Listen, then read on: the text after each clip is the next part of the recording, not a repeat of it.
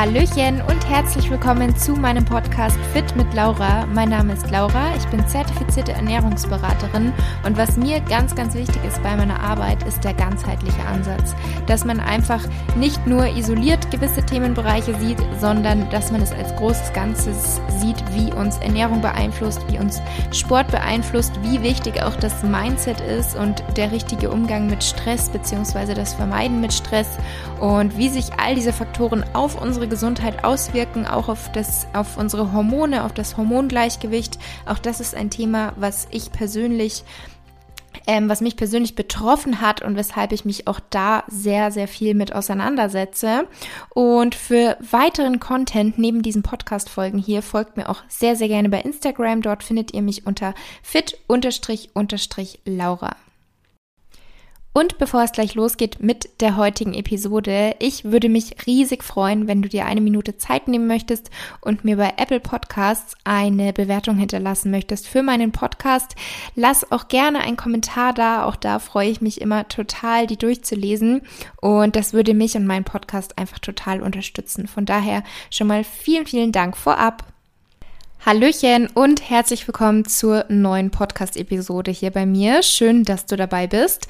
Die heutige Episode ist mal wieder wirklich toll geworden. Also es steckt so viel wertvolles Wissen rund um das Thema Frauengesundheit drin. Ich hatte meinen Frauenarzt Dr. Lombardo zu Gast und habe ihn mit Fragen gelöchert. Also zum einen Fragen von mir und ich hatte aber auch im Voraus ähm, eine kleine Umfrage gemacht bei Instagram, welche Fragen ihr an meinen Frauenarzt oder auch an einen Frauenarzt hättet.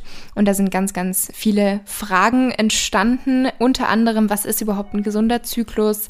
Ähm, Zyklusstörungen und Corona-Impfung, wie das zusammenhängt. Dann das Thema Periodenverlust, Unregelmäßigkeiten beim Zyklus. Ähm, dann, ja, also ich möchte jetzt gar nicht so viel vorwegnehmen. Thema Pille. Ähm, ist sie gut? Ist sie schlecht? Thema Pille absetzen. Was sollte man beachten? Verhütungsmittel. Wie kann man hier rausfinden, welche Methode für einen die richtige ist? Und zuletzt auch noch ganz, ganz kurz das Thema Endometriose. Also das ganz kurz vorab, welche Themen euch heute erwarten. Ich glaube, ich werde das auch in die Show Notes ähm, schreiben, weil ich nehme hier gerade das Intro direkt nach der Aufnahme mit Dr. Lombardo, also mit Massimo auf, ähm, um das hier direkt ready zu machen. Und die Show Notes, ich glaube, da werde ich euch dann auch noch mal so eine kleine Gliederung aufschreiben, was euch alles erwartet. Bevor es aber losgeht, ihr Lieben, mit der heutigen Episode, die ihr euch im Übrigen ja auch aufteilen könnt, weil es ist etwas länger geworden und hätten wir das Thema Endometriose noch mal ausgeführt, dann wäre sie noch länger geworden. Ähm, aber hier kommt dann sehr wahrscheinlich, beziehungsweise hoffentlich auch noch eine weitere Episode ähm, zu diesem Thema. Auf jeden Fall ganz kurz vorab, für alle, die vielleicht neu dabei sind, die mir noch nicht so lange zuhören, das Thema Periodenverlust und auch Thema Pille, Zyklus, ähm, wie funktioniert das Ganze überhaupt?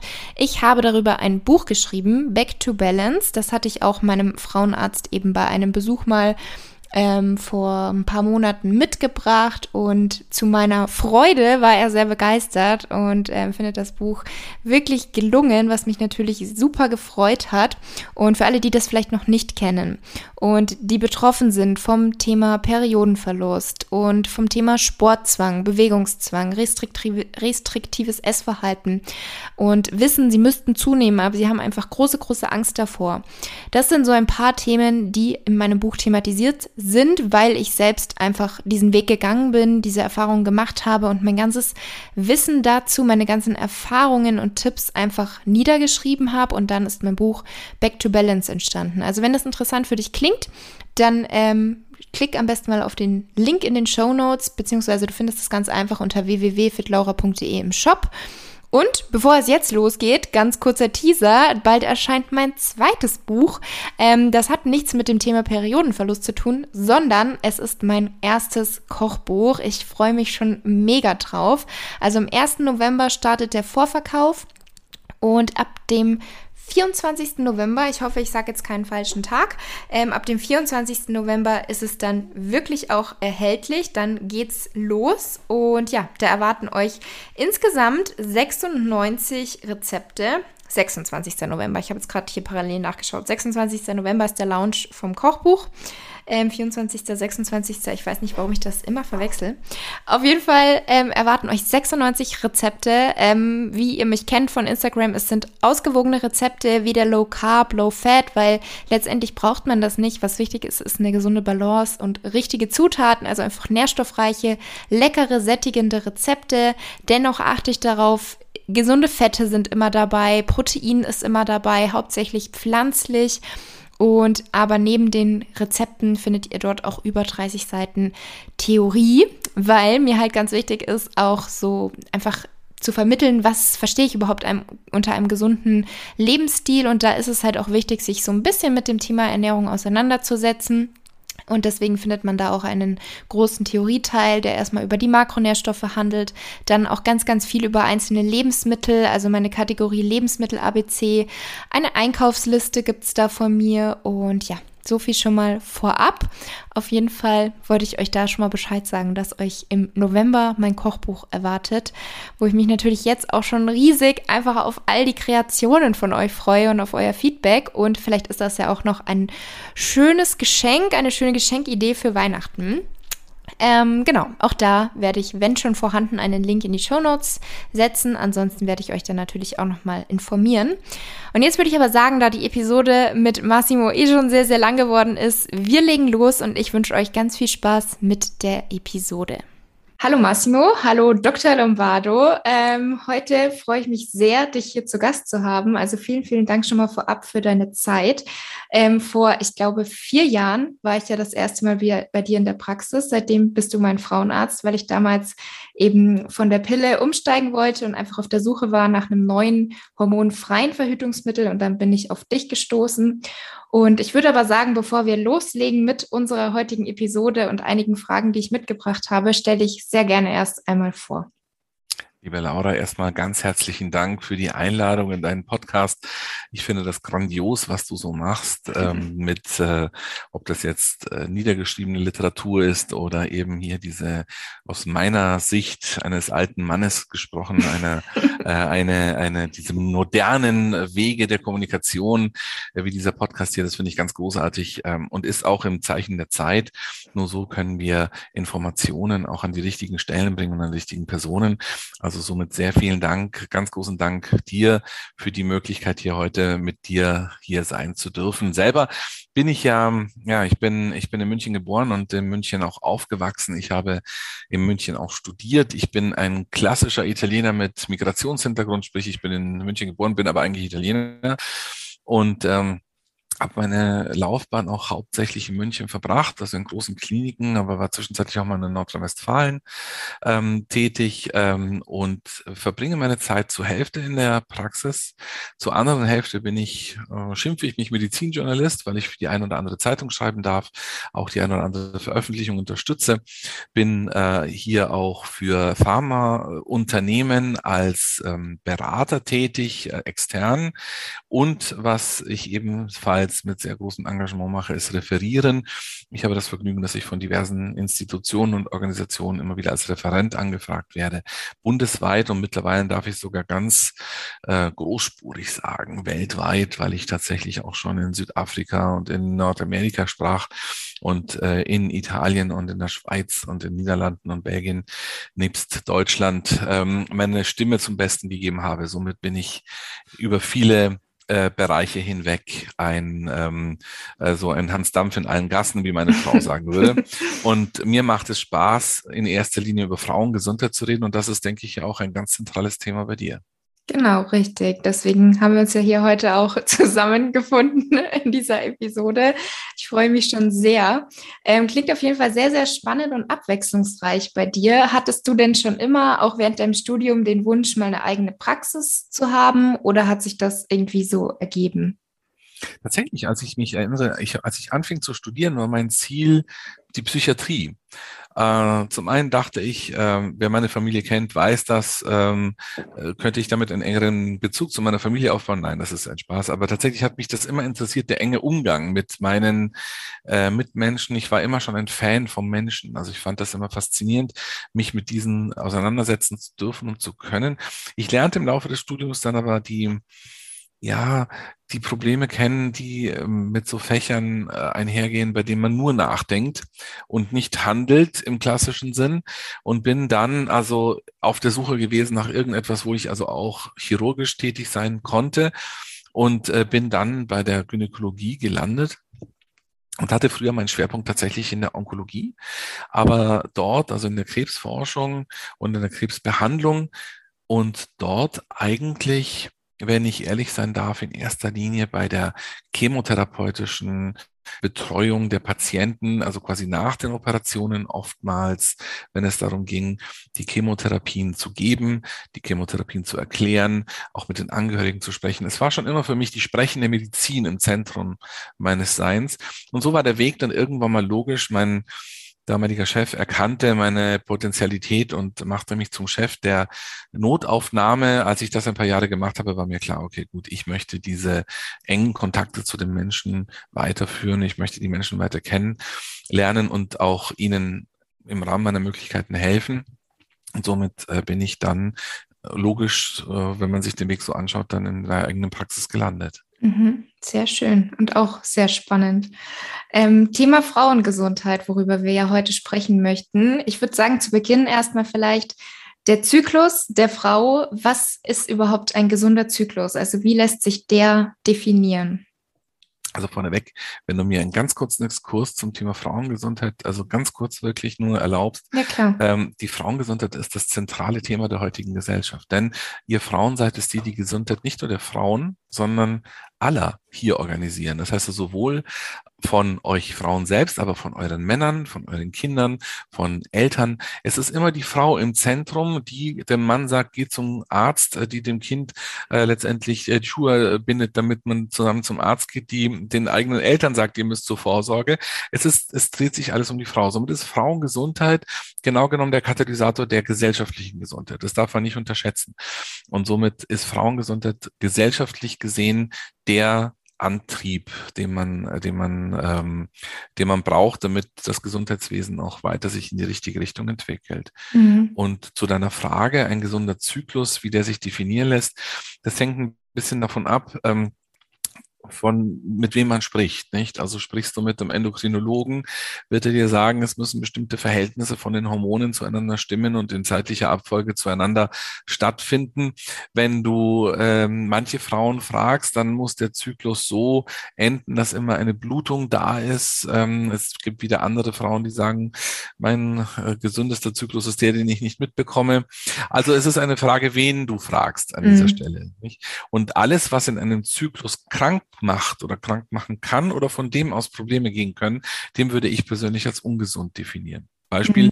äh, ich habe ähm, eine Frau mit äh, sehr starken Zyklusstörungen, ähm, äh, die beispielsweise äh, übermäßig starke Blutungen erzeugen. Ähm, es gibt da Studien, die äh, jüngst erst letztes Jahr veröffentlicht wurden, die gezeigt haben, dass eine verstärkte Blutung dazu führt, dass sich Frauen weniger attraktiv fühlen, dass Frauen weniger an gesellschaftlichen ähm, Unternehmungen teilnehmen, aber auch an privaten oder auch an beruflichen ähm, äh, Meetings weniger teilnehmen, sich insgesamt weniger an Sport beteiligen und somit also auch ungesunder fühlen. Das heißt, die Blutungsstärke kann immer einen Einfluss aufs Leben und aufs äh, Empfinden der Frau bedeuten. So auch andersrum eine schwache Blutung. Andersrum. Nicht eine schwache Blutung ist medizinisch gesprochen kein Sinnbild für irgendeine Krankheit. Das ist völlig in Ordnung. Eine Frau, die zum Beispiel schlank ist, wird immer eine etwas schwächere Blutung von Haus aus haben als eine Frau, die vielleicht normalgewichtig ist oder vielleicht ein paar Pfunde mehr hat. Äh, das sind aber keine Zeichen für eine Krankheit.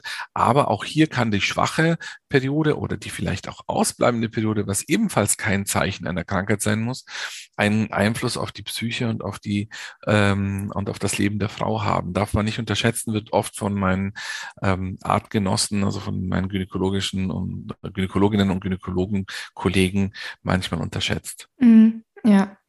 Ähm, bevor wir jetzt auch auf das Thema ausbleibende Periode noch ein bisschen näher eingehen, hätte ich noch eine ganz andere, also nicht eine ganz andere Frage, aber eine Frage, die in Zusammenhang steht mit der Corona-Impfung. Weil da hört man ja häufiger, und da habe ich zum Beispiel auch schon bei Instagram private Nachrichten bekommen, ob ich da schon aus Erfahrung sprechen kann, dass Zyklusstörungen und die Corona-Impfung wohl irgendwie zusammenhängen, dass da irgendwas sein kann. Stimmt das? Und wenn ja, warum? Also wie genau kann man sich das vorstellen? Bin ich fast enttäuscht. Habe gesagt, Mensch, endlich bin ich in einem Podcast, der nicht über Corona spricht, ja. Und plumps sind wir voll drin. Nein, aber tatsächlich, ähm, äh, selbstverständlich hat das Einfluss. Und zwar der Grund, warum Frauen ja oftmals zum Beispiel weg von der systemischen Verhütung wollen, also sprich von der Pille, ist, weil sie sagen, sie wollen ihren Körper ähm, letztendlich erfahren, sie wollen ihren Körper äh, auch genießen, wie er in natürlichster freien Form sozusagen ist.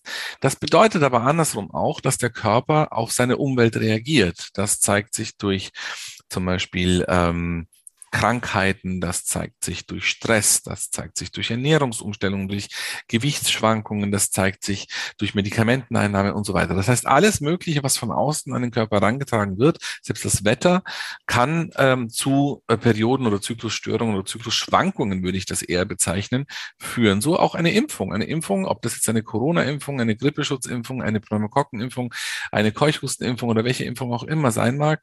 Es handelt sich immer um Aktivierung des Immunsystems Immunsystems. Das Immunsystem äh, seines Zeichens ähm, wird ähm, dazu führen, dass der ganze Körper in so eine Art Alarmbereitschaft versetzt wird.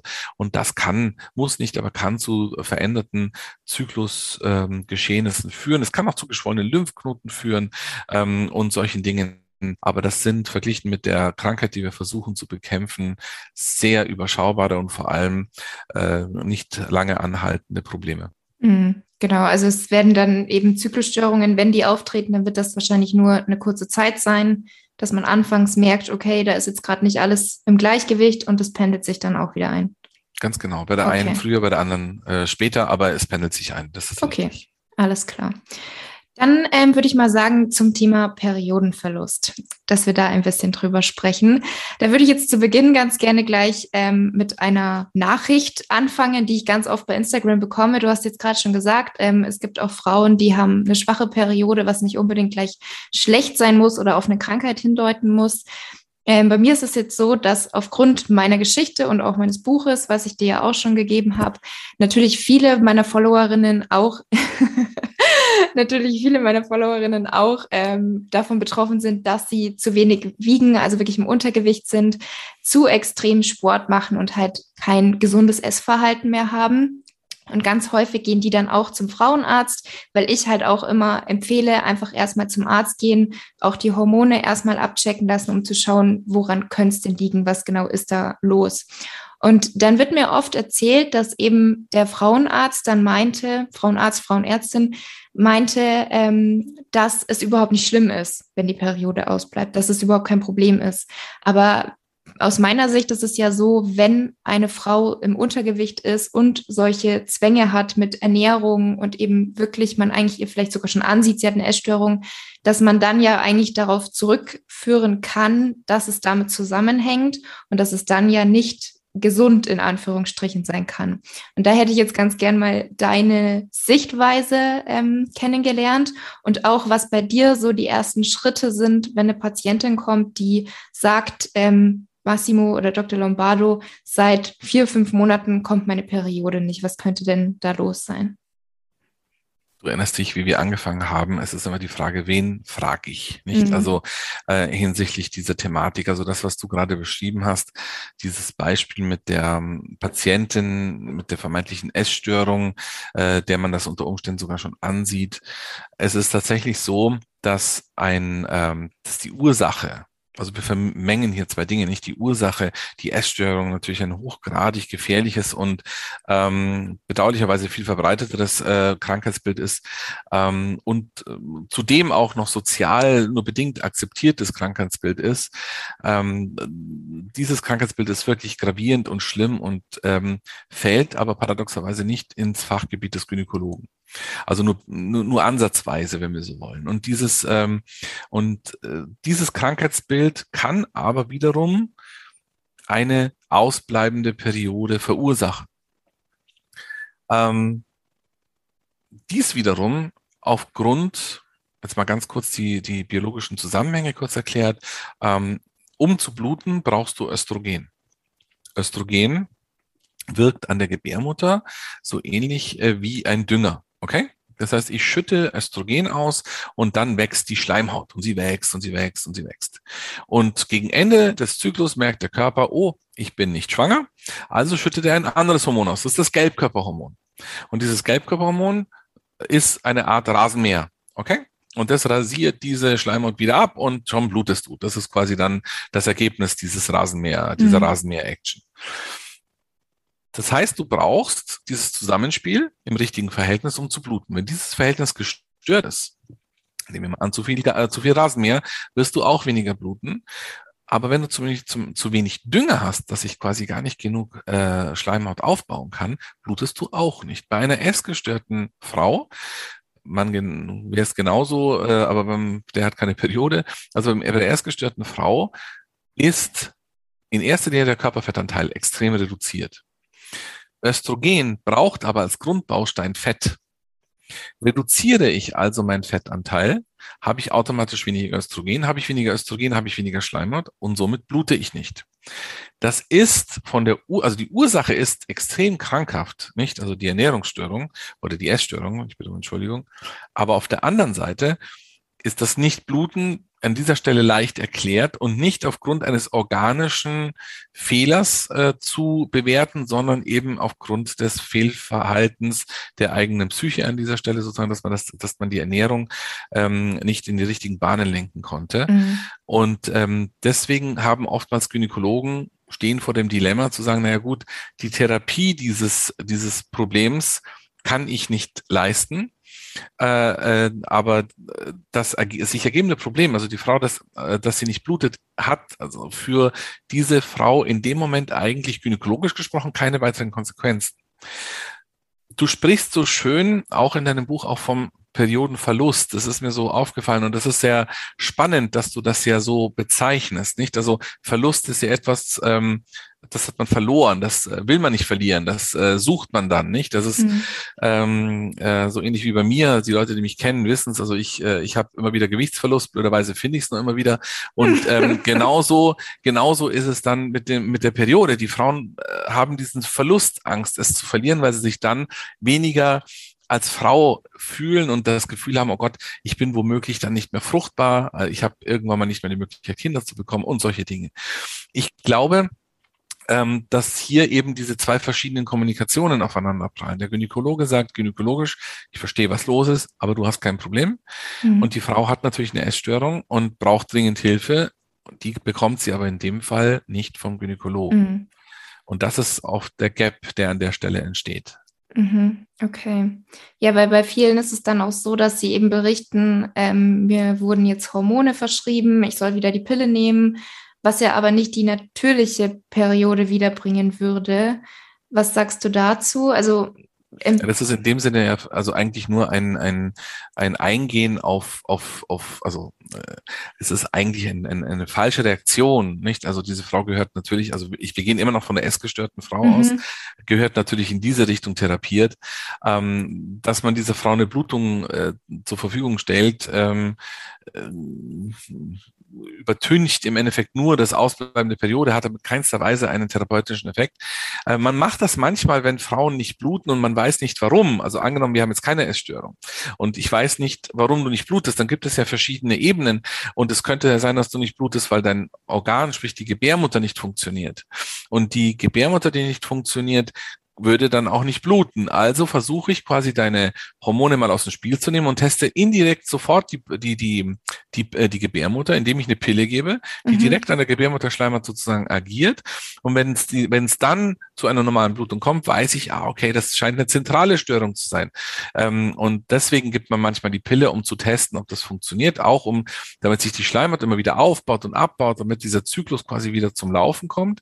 Das hat durchaus seine Bedeutung. Das will ich damit nicht schmälern. Aber es ist natürlich im Falle der Essstörung äh, mit Sicherheit nicht die Lösung des Problems.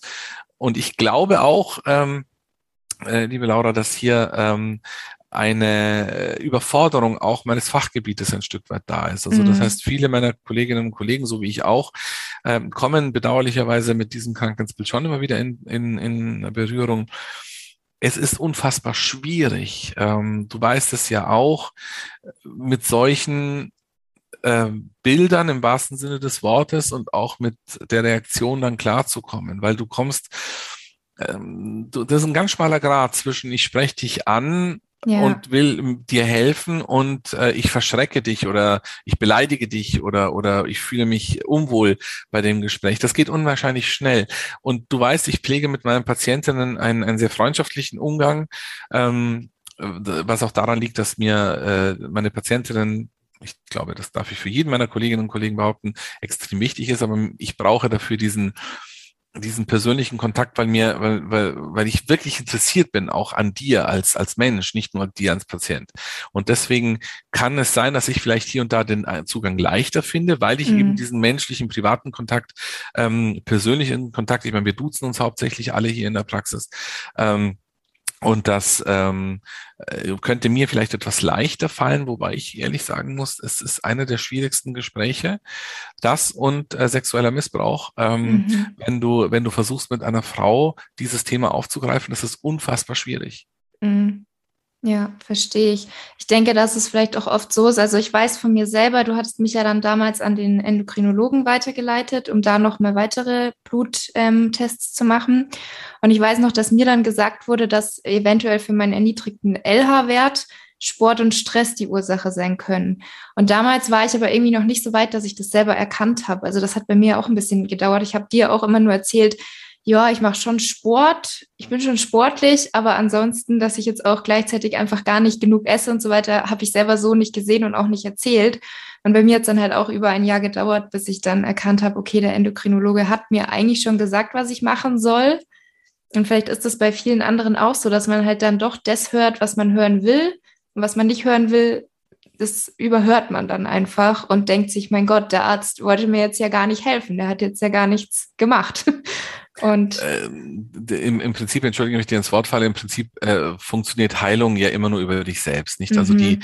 es gibt einen alten chinesischen Philosophen, äh, der den Namen ich nicht ausspreche, weil wir ihn sowieso nicht verstehen, ähm, aber der hat damals, der hat gesagt, ähm, die Kunst de, des guten Therapeuten besteht darin, die Krankheit oder beziehungsweise so viel Zeit zu gewinnen, bis der, bis der Mensch es schafft, sich selbst zu heilen. Ähm, und ich glaube, da ist viel, viel Wahres dran.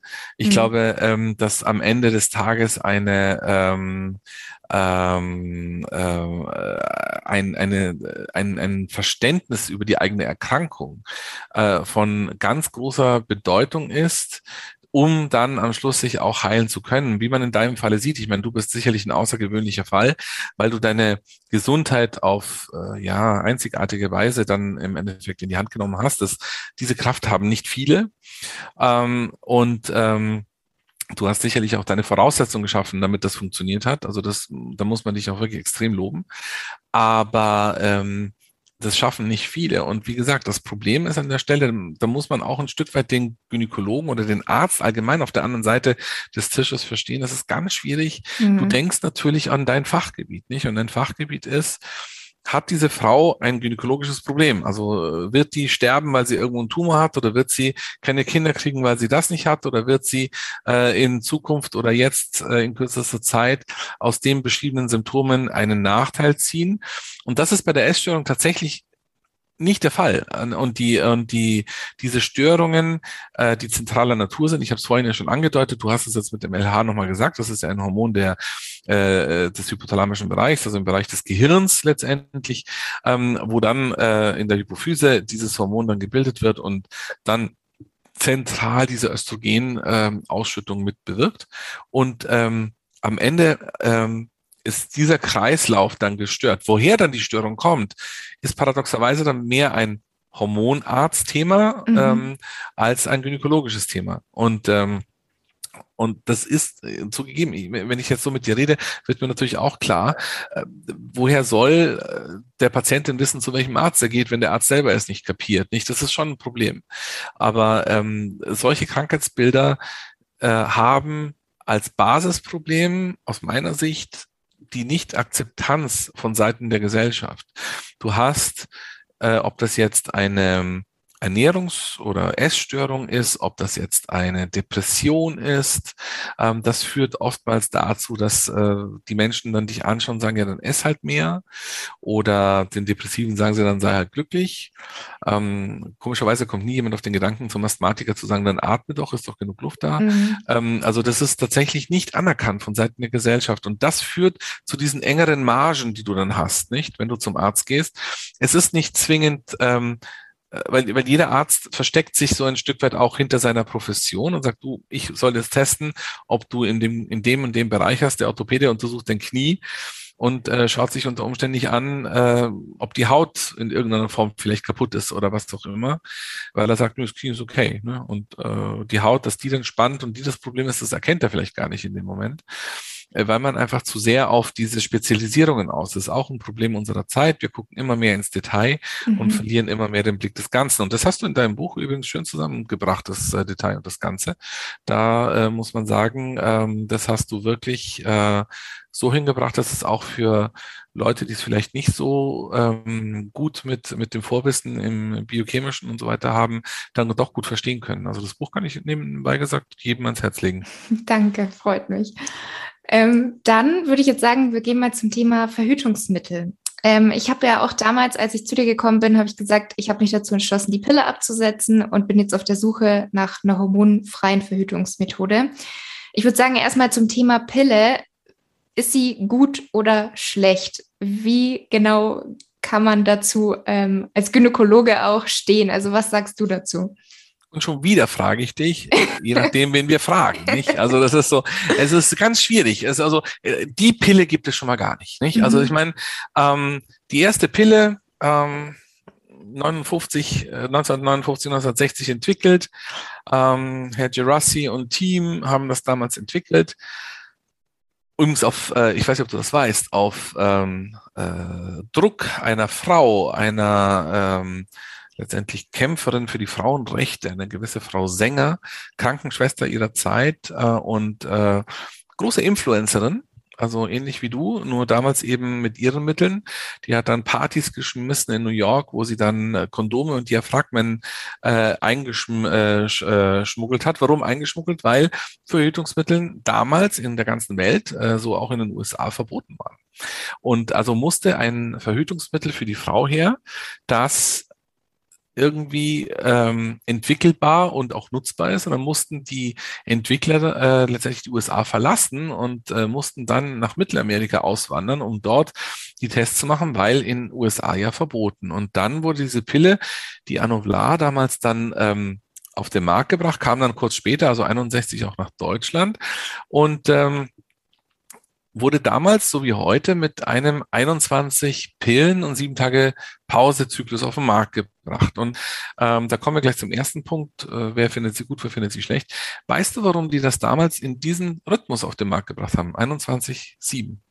Also ich habe ich hab mal gelesen, dass die eben diese Pillenpause eingeführt haben, nur damit denn eben diese Abbruchsblutung kommt, damit die Frau denkt, es wäre was Natürliches, diese Pilleneinnahme und diese Phase, die dann. Fast, fast richtig. fast richtig. Nur, dass nicht die Frau das denken sollte, sondern der Papst. Ah. Als die das damals auf den Markt gebracht haben, haben sie gehofft, durch die Simulierung eines natürlichen Zykluses vom Vatikan das Platze zu bekommen, okay, äh, diese Pille oder dieses Ding ist gut. Und der Vatikan findet die Pille bis heute schlecht. Ne? Mhm. Also wenn wir den Vatikan fragen, Pille, furchtbar. Ne? Mhm. Äh, kommt gleich nach Genozid. Also es ist wirklich eine ganz, äh, eine ganz äh, schlimme Geschichte. Ähm, die, damals, als die Pille auf den Markt kam, auch in Deutschland, 1961, durftest du als Frau die Pille nur bekommen, übrigens, wenn du verheiratet warst. Und wenn dein verheirateter Ehemann, also dein mit dir verheirateter Ehemann mit zum Arzt gekommen ist, sich neben dich gesetzt hat und unterschrieben hat, dass du diese Pille nimmst und ihr bestätigt hat, dass sie sie nicht nimmt, um Kinder zu, äh, zu, zu verhindern sozusagen, sondern um eure Blutungsstörungen zu kontrollieren. Dafür war sie eigentlich nur zugelassen. Das heißt, ähm, die Gesellschaft fand die Pille auch mal schlecht. Mittlerweile findet sie sie gut, aber ich will nur sagen, es ist immer die Frage, wen man fragt. Und dann ist immer die mhm. Frage, welche Pille. Es gibt ja ganz verschiedene Arten von Pillen. Fragen wir mal den Gynäkologen, der wird dir sagen, na gut, es gibt nicht die Pille. Mhm. Es gibt grundsätzlich, können wir mal sagen, drei verschiedene Arten von Pillen. Es gibt die herkömmliche Pille, das ist also die Pille mit einem Östrogen und einem Gestagenanteil, nicht? Das, und das, äh, die herkömmliche Pille hat ein Ethinylestradiol und ein dazu passendes Gestagen, also Gelbkörperhormon. Wie ich euch schon gesagt habe, die einen sind, ist das Dünger, ist der Dünger, der andere ist das, ähm, ist der Rasenmäher in der Gebärmutter. Am Eierstock wirkt aber nur das Gelbkörperhormon. Das Gelbkörperhormon hat die verhütende Wirksamkeit. Das heißt, wenn dieses Gelbkörperhormon nicht wie bei der Periode eben abfällt und dann die Blutung erzeugt, sondern letztendlich permanent da ist, dann wird am Eierstock verhindert, dass weitere ähm, Eizellen springen können.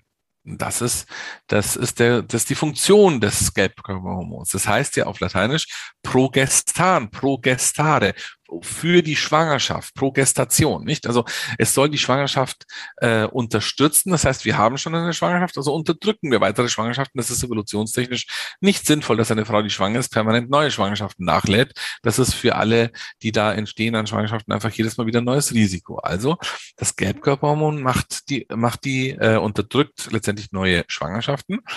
Das Östrogen hingegen hat nur die Funktion, die Blutung zu kontrollieren. 80 Prozent der ähm, Nebenwirkungen gehen von diesem Östrogen aus. Es handelt sich hier grundsätzlich, müssen wir das unterscheiden, um eine systemische Verhütung. Das heißt, wir unterbinden das von dir schon beschriebene LH und das dazu passende FSH letztendlich in ihrer Produktion im Gehirn so weit, dass wir am Schluss keinen Eisprung bekommen. Das heißt, das Ziel ist immer, wir verändern das Ökosystem Frau, damit kein letztendlich Eisprung passiert und somit auch keine Schwangerschaft, ne? keine Eizelle, keine, keine Babys. Ende. Dieses, ähm, diese Unterbrechung der Achse, dieses Verändern des Ökosystems Frau führt allerdings dann sehr gerne eben zu veränderten Wahrnehmungen, sei es Migräne, sei es äh, auch ähm, Libido, also weniger Lust an, am, am, am Sex. Äh, es kann zu Stimmungsschwankungen bis hin zur Depression führen. Natürlich kann es aber auch zu Wassereinlagerungen und zu gefürchteten Thrombose führen. Diese allerdings sehr selten, aber dennoch. Ja, also ähm, das geht 80 Prozent von, von diesem Östrogen aus. Warum? Weil es ein künstliches Östrogen ist. Das ist ein sogenanntes Ethinylestradiol. Das ist ein so modifiziertes Östrogen, damit es im Körper möglichst stabil ist und die Frau möglichst stabil nur dann bluten, wenn man die Pille absetzt. Das ist die erste Pille sozusagen. Die zweite Pille, das sind die sogenannten POPs, auf Englisch Progesteron-Only Pills. Das sind Pillen ohne Östrogen. Das heißt, dieser Anteil, der die Blutung kontrolliert, ist weg. Somit auch 80 Prozent der Nebenwirkungen, die die klassischen Pillen erzeugen, sind nicht da. Als erstes die Thrombose zu nennen, aber auch zum Beispiel die Migräne ähm, und oftmals eben auch die Stimmungsschwankungen. Was allerdings auch nicht da ist, ist die Blutungskontrolle. Und das führt dazu, dass sehr viele dieser Frauen, die diese Pillen nehmen, letztendlich regelmäßig Blutungsstörungen bekommen und mhm. dann im Schnitt äh, die ganze Periode, die ganzen Zyklus durchbluten. Bei bestehender Verhütungssicherheit allerdings, nicht? Und die dritte äh, Variante an Pillen, die es gibt, das sind die Pillen mit den sogenannten natürlichen Östrogen. Und das ist ähm, eine Gruppe, die gibt es noch nicht so lange, die gibt es also so etwa seit acht bis zehn Jahren. Und äh, diese Pillen sind aus meiner Sicht stellen einen großen Wendepunkt dar in der Verordnung von Pillen. Da gibt es jetzt auch neue Daten, die ähm, gezeigt haben, dass diese Pillen, die ein natürliches Östrogen besitzen, ein zu 60 Prozent geringeres Risiko haben, zum Beispiel für Thrombosen, verglichen mit den bisherigen Pillen. Ganz egal, mhm. welches Gestagen, also Gelbkörperhormon dazu verwendet wird. Dass diese Pillen sehr wahrscheinlich auch einen geringeren Einfluss auf das Ökosystem wie Migräne und wie ähm, Libido und so weiter, wie vorhin beschrieben haben wird, steht noch aus, ist aber anzunehmen. Das heißt, die dritte Kategorie ist hochinteressant und bewahrheitet sich als neuer Superstar im Bereich der Pillen. Somit die Pille gibt es also nicht und gut und schlecht lässt sich genauso wenig beantworten, weil es gibt Frauen, die haben ein Hormonungleichgewicht. Das heißt, die haben zum Beispiel ein Verhältnis zwischen äh, männlichen Geschlechtshormon und weiblichen Geschlechtshormon, das ist verschoben. Wenn ich diesen Frauen den eigentlichen, den eigenen Zyklus so ausschalte, und ihn durch ein stabiles Hormonniveau aus der Pille ersetze, dann profitieren diese Frauen. Die finden das gut. Die haben plötzlich weniger Haarwuchs, die haben bessere Haut, ähm, die profitieren von einer stabilen Blutungssituation. Diese Frauen werden dir sagen, sie finden das super. Mhm. Und die kommen auch mit möglichen Nebenwirkungen besser klar als Frauen, die dieses Ungleichgewicht nicht haben, sondern einfach nur verhüten wollen. Und die spüren natürlich das Ökosystem, die Ökosystemeinflussnahme deutlich stärker. Mhm. So ist äh, eine Beantwortung auch hier zu geben in Abhängigkeit, wie das die Frau will. Weil wenn es die perfekte Verhütungsmethode gäbe, hätten wir schon lange nur noch eine. Ja. Jede Frau befindet sich in einer Lebensphase und hat andere Ansprüche an die Verhütung und an ihre medizinischen Grundbedürfnisse. Und diese gilt es dann zu erfüllen. Und deswegen ist es ganz wichtig, dass es alle Verhütungsmaßnahmen, die es nur geben kann, auf dem Markt gibt, damit jede Frau auch wirklich die ihre findet. Mhm, ja, das stimmt. Ähm, du meintest jetzt, es gibt Frauen, die haben vielleicht ein Hormonungleichgewicht, für die könnte das dann das Richtige sein. Hier ist es ja auch oft so, dass natürlich auch Faktoren wie Stress oder auch das Essverhalten sich natürlich auch auf unsere Hormone auswirken. Aber das ist dann wahrscheinlich auch wieder so, wie wir vorher schon gesprochen haben, einfach nicht Themengebiet vom Frauenarzt, dass der dann erstmal erfragt, ja, aber wie sieht's denn aus mit Ihrem Stresslevel und könnten Sie da nicht was dran ändern? Dann würden sich vielleicht auch die Hormone einpendeln. Oder kommt es da auch wieder drauf an, an welchen Frauenarzt gerät man, ob der dann doch erstmal danach forscht, wo könnte denn die Ursache sein? Vielleicht hat diese betroffene Frau ja auch Interesse daran, das erstmal anders zu regeln. Aber natürlich gibt es sicherlich auch Patientinnen, die sagen, nee, ich möchte jetzt einfach eine Pille, dann passt alles, den Rest möchte ich nicht ändern. Gibt äh, sicherlich von allem etwas. Äh, Fakt ist, ähm, ich sehe es schon als, als, als zentralen Punkt des Frauenarztes, sich um die Frau zu kümmern und äh, nicht nur um die Patientin Frau, nicht? Und also aus meiner Sicht ist es von elementarer Bedeutung, dass ich als Gynäkologe versuche, ein Problem, das die Frau hat, auch wenn es nicht in mein Themengebiet passt, ihr zu helfen und sie vielleicht auch dann an den richtigen Arzt weiterzuleiten. Als klassischer Hausarzt für die Frau, wie man sich als Gynäkologe versteht, ist es unsere Aufgabe, genau das zu herauszufinden, was ist dein Problem, wer kann es lösen, entweder ich oder jemand anders, aber irgendjemand mhm. muss dir helfen. Das ist schon die Aufgabe des Arztes. Und äh, so wie vorhin schon gesagt, bei den Essstörungen, man fühlt sich dann überfordert als Arzt, weil man nicht weiß, wie, wie, wie kann ich denn da jetzt helfen, wie kann ich denn da was machen. Aber am Ende des Tages bin ich hier ähm, als, als äh, Gynäkologe schon in der Pflicht, da was zu tun. Das auf jeden Fall. Mhm. Und die, ähm, äh, die Frauen, die, die ein medizinisches Grundproblem haben, die profitieren sicherlich von der Pille. Ähm, aber wir haben momentan diese Bewegung eigentlich nicht wegen dieser Frauen, weil die Frauen, die ein medizinisches Grundproblem haben, die werden sich nie beschweren, dass sie die Pille nehmen. Die finden, werden das immer gut finden. Nur das Gros der Frauen, Gott sei Dank, hat diese Probleme nicht. Das heißt, diese, dieses Gros der Frauen will eigentlich nur verhüten. Und ähm, die fühlen sich eben von diesen Nebenwirkungen, die die Pille doch oftmals ausgibt, äh, gestört und möchten das nicht weiter ertragen und suchen nach Alternativen. Mhm. Ja, und wie ist es jetzt bei jüngeren Frauen? Also jetzt mal einfach bei dir persönlich in der Praxis, wenn 13-, 14-Jährige kommen, weil tatsächlich fängt das ja auch schon immer früher an heutzutage, ähm, dass die schon Interesse haben, wie sie verhüten können. Ähm, wie berätst du die? Also oftmals, ist, also bei mir war es auch so, dass ich damals, als ich das erste Mal zum Frauenarzt gegangen bin, da war ich aber 15, habe ich nicht gefragt, welches Verhütungsmittel empfehlen Sie mir, sondern damals wusste ich noch gar nicht, dass es was anderes gibt, sondern ich bin zum Frauenarzt und habe gesagt, ich möchte die Pille. Wie ist da so dein Vorgehen? Oh, Laura, das ist ein Thema. ähm, tatsächlich, äh, tatsächlich, das ist das, du wirst gleich merken, wie groß das Thema ist. Das Problem ist nämlich, ähm, das Problem ist, dass was ist denn das grundsätzliche Problem, das wir versuchen mit Verhütung zu ähm, bekämpfen? Was, was will denn Verhütung erreichen? Ich, ich finde ja Verhütung ohnehin das falsche Wort. Eigentlich, die Engländer, also die englischsprachigen Länder benutzen da ein viel passenderes Wort. Da geht es eigentlich um Family Planning. Da geht es also darum, man will seine Familie planen, man will schon Kinder, aber man will sie zu dem Zeitpunkt, wo man sie eben will und nicht vielleicht jetzt. Das grundlegende Thema der Verhütung ist ja, ungewollte Schwangerschaften zu verhindern. Wie du unter Umständen weißt, haben wir aktuell einen, Höchst, einen Höchststand ähm, der letzten Jahre, was zum Beispiel Abtreibungen anbelangt in diesem Land. Das heißt, wir sind etwa bei 110.000 Abtreibungen pro Jahr bei einer knappen Million Geburten. Ähm, das ist schon ein ganz schön hoher Wert. Und äh, die äh, Nutzung der Pille danach hat ebenfalls exorbitante Werte angenommen in den letzten Jahren. Ähm, die Sexualität hat gar nicht zwingend unbedingt so viel früher angefangen. Ähm, was sich verändert hat, und zwar, ich würde mal sagen, in der Generation der Millennials so in etwa, ist, dass man eben nicht so wie du vielleicht ähm, damals ähm, einfach nur zum Frauenarzt gegangen ist und gesagt hat, bitte, bitte, lieber äh, Doc, hilf mir, sondern äh, reden wir mal von den Mädels, jetzt bist du ausnahmsweise mal die Alte, ne? ist auch krass, ähm, aber tatsächlich, äh, sondern von den Mädels, die so zehn Jahre nach dir geboren sind. Ähm, äh, diese Mädels ähm, informieren sich auf Instagram auf ähm, Twitter und äh, unter Umständen, wenn sie noch ein bisschen old-fashioned sind, auf Facebook und lassen sich dort Informationen zukommen, was ist denn das beste Verhütungsmittel und andersrum, was ist denn ganz schlimm. Und dann stehen da unter Umständen Sachen drin, die sie dazu bewegen, zu sagen, nee, ich will aber nicht die Pille.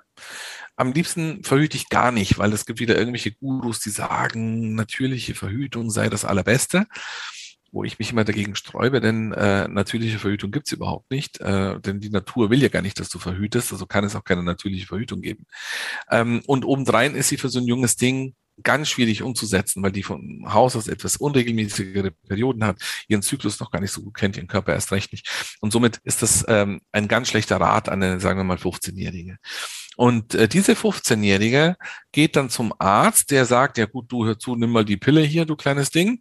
Und dann geht sie raus und da gibt es eine Erhebung der Technikerkrankenkasse, die gezeigt hat, so in den letzten zehn Jahren, dass der Level von den Frauen, die quasi die Pille verschrieben haben, zwischen 16 und 20 zum Beispiel, ähm, dass der Level von den Frauen, die ein Rezept bekommen und es dann nicht einlösen, diese, diese Gruppe wird immer größer.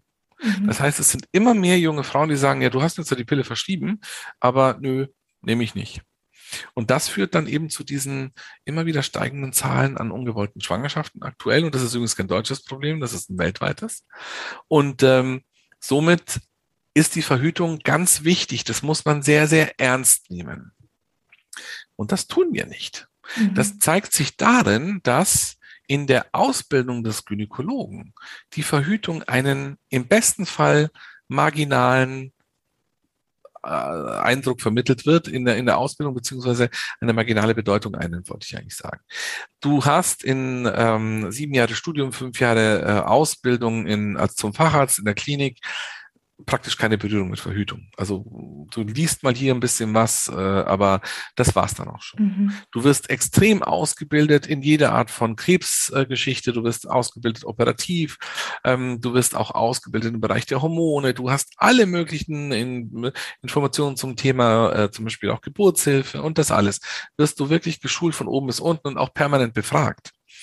Aber wenn du dann nach einer Karriere von 13, 14, 15 Jahren, wo du in der Klinik warst, in die Praxis kommst und irgendein Mädel setzt sich vor dich hin und sagt, Mensch, gib mir mal ein Verhütungsmittel, dann bist du völlig blank, du hast keine Ahnung. Mhm. Das heißt also, grundsätzlich die Ausbildung fehlt, weil es anscheinend der Gesellschaft nicht wichtig ist und dass es der Gesellschaft wirklich nicht wichtig ist, siehst du auch an einem anderen Faktor. Eine Verhütungsberatung ungefähr, ich schätze mal in der Größenordnung, wie du sie damals mit 15 bekommen hast, nicht? Also so, als man dir die Pille dahin geworfen hat, ähm, ist mit etwa 7,80 Euro vergütet. Jetzt kannst du dir ausrechnen, jeder Arzt, der niedergelassen ist, ist ja auch Unternehmer. Mhm. Das heißt, er muss ja seine Zeit auch in Bezug auf das, was er damit verbind, ein, verbind, äh, verdient, einsetzen. Und das ist mit 7,80 Euro ein paar, in ein paar Minuten geschehen. Also im besten Fall fünf. Ähm, denn dann muss er schon wieder die nächsten 7,80 Euro verdienen, weil wenn er das nicht macht, bezahlt er weder seine Mitarbeiter noch Miete noch sonst was, geschweige denn, dass er Gehalt bekommt. Somit hat auch die Gesellschaft, weil diese, diese Beträge werden ja dann wiederum gesellschaftlich, politisch dann ähm, organisiert, scheint auch nicht viel übrig zu haben für eine ordentliche Verhütungsberatung, obwohl die sozialen und medizinischen Folgen einer ungewollten Schwangerschaft ja dra dramatisch sind. Da brauchen wir, glaube ich, nicht drüber reden. Aber die Beratung an euch Mädels ist extremst gering, weil die Gynäkologen schlecht ausgebildet und auch die Motivation, sich darin zu weiterzubilden, gering gehalten wird, indem man damit auch kein Geld verdienen kann, geschweige denn eine Praxis am Laufen halten kann. Und somit haben wir hier ein riesengroßes Fass, was du da gerade mit deiner Frage aufmachst, ähm, mhm. geöffnet, weil es ein grundsätzliches gesellschaftliches Thema ist und man euch Frauen damit wirklich alleine lässt. Weißt du, wie viele Frauen jeden Tag in Deutschland verhüten wollen? Also mhm. den Teil abgezogen, die Kinder kriegen wollen, den Teil abgezogen, die noch nicht Kinder kriegen können oder nicht mehr, sind das jeden Tag in Deutschland 17,5 Millionen. Und das ist, finde ich, eine Riesensumme, ja. wenn man sich überlegt, dass diese 17,5 Millionen Frauen völlig alleingelassen werden. Völlig, komplett. Null. Und das ärgert mich immer wieder, da könnte ich die Wände hochgehen. Mhm, verstehe ich. Krass. Und das äh, ist dann immer so die Frage, äh, die Frauen kommen zurecht und sagen, ich kriege überhaupt keine Informationen zum Thema Pille, sondern mein Doktor schmeißt mir irgendeine Pille hin. Ja, das ist deswegen, weil der Doktor es meistens nicht besser weiß. Mhm. Der hat einfach äh, ungefähr eine Ahnung, wie die Pille funktioniert und ich garantiere dir, ich halte viele Vorträge diesbezüglich ähm, und ich bekomme immer wieder Rückfragen von Kolleginnen und Kollegen, wo ich mir denke, uh, da ist das Wissen aber gar nicht mal so tief, wie es für eine Fachärztin oder ein Facharzt sein müsste. Und ähm, also nicht, dass hier der falsche Eindruck entsteht, jeder hat Lücken, so ich auch, aber so gewisse Grundsätzlichkeiten ähm, kommen dann so zum Vorschein, die sind aber logisch. Woher sollen sie es denn können? Und mhm. dann äh, gehst du auch nicht auf eine Fortbildung, die dich, keine Ahnung, 300 Euro kostet und schießt deine Praxis und verbringst das Wochenende nicht dann bei deiner Familie, damit du dann für 7,80 Euro einer Frau 30 Minuten lang die Pille ordentlich erklären kannst. Also mhm. die Motivation ist auch nicht da. Und, ähm, und somit habt ihr Frauen einfach nicht die ähm, Information, die ihr braucht. Ihr wollt ja dann so Sachen wissen, ähm, zum Beispiel, kann ich die Pille durchnehmen? Nicht? Die modernen Pillen sind ja quasi auch dazu da, ähm, diese Blutungsstörungen oftmals zu bekämpfen. Und diese in diesen Pillenpausen, diesen siebentägigen Pausen, kommen ja oftmals diese klassischen PMS-Symptome wieder hoch und die starken Blutungen und Blutverlust und das alles. Und dieses wird dann von den ähm, Gynäkologen, kann gar nicht aufgefangen werden. Wie willst du das denn erklären? Ich habe dir vorhin gesagt, dass diese sieben Tage Pause nur deswegen entstanden ist, weil man dem Papst gefallen wollte. Medizinisch hat es überhaupt keine Bedeutung. Die NHS, also die, die ähm, englische, also die britische Gesundheitsbehörde hat äh, just letztes Jahr, äh, knapp äh, genau 60 Jahre nachdem die Pille auf den Markt gekommen ist, äh, den ähm, Goldstandard, so nennt man quasi also das führende äh, Prinzip der sieben Tage Pause aufgehoben. Es bedarf keiner sieben Tage Pause und die modernen Pillen haben das auch nicht mehr. Und ähm, und das äh, zeigt, äh, dass, äh, dass noch sehr, sehr viele Dinge noch ähm, zu äh, letztendlich hier zu, zu erklären und zu verstehen sind von beiden Seiten, nicht nur von euch Mädels. Eine, äh, auch zum Beispiel, was oft ja auch gefragt wird, nicht, ist eine Pillenblutung und eine natürliche Blutung, ist das jetzt das Gleiche? Ja, ähm, äh, das, also äh, die Blutung per se ja, denn es geht darum, kann die Gebärmutter bluten? Das ist sie schon. Sie wird nur unterschiedlich motiviert. Einmal mhm. wird sie von deinen eigenen Hormonen motiviert und einmal wird sie quasi von der Pillenblutung motiviert.